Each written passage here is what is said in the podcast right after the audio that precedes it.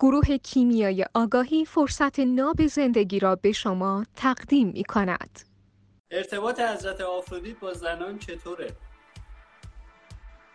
ایشون ارتباطشون با همه آدم ها خوبه فقط آدمان که حالشون باهاشون ممکنه بد بشه قطعا جنس غیر همجنس یعنی مرد از تعامل باهاش حالش بد نمیشه چون بهترینیه که هر مردی دلش می‌خواد باش تعامل بکنه البته که این اینجا لازمه اینو بگم که اگر شعور درک آفرودیت را داشته باشد.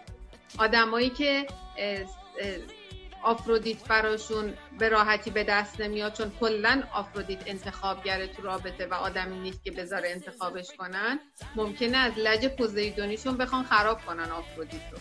بله برای کسایی که زورشون زور مردانگیشون نمی‌رسه به آفرودیت ممکنه حتی یه برچسبی هم بهش بزنن که بخوام که نه با اون به درد نمی‌خوره. نه تو زورت نمی‌رسه که بخوای به دستش بیاری. تعاملش خوبه با مردا که خوبه با زنا هم خوبه.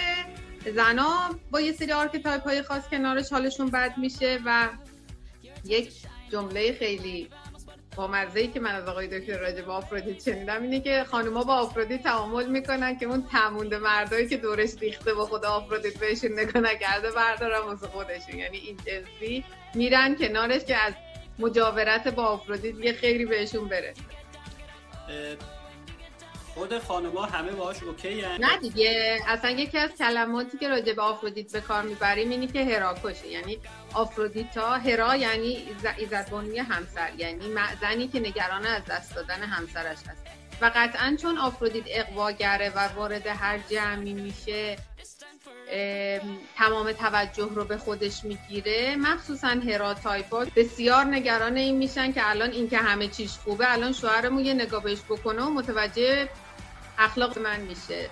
اینجوری ما راجع به آفرودیت میگیم هراکوشه بقیه archetype ها okay ن باهاش نه پرسفون مغایرتی نداره. دیمیتر که حواسش به بچه هاش کاری نداره.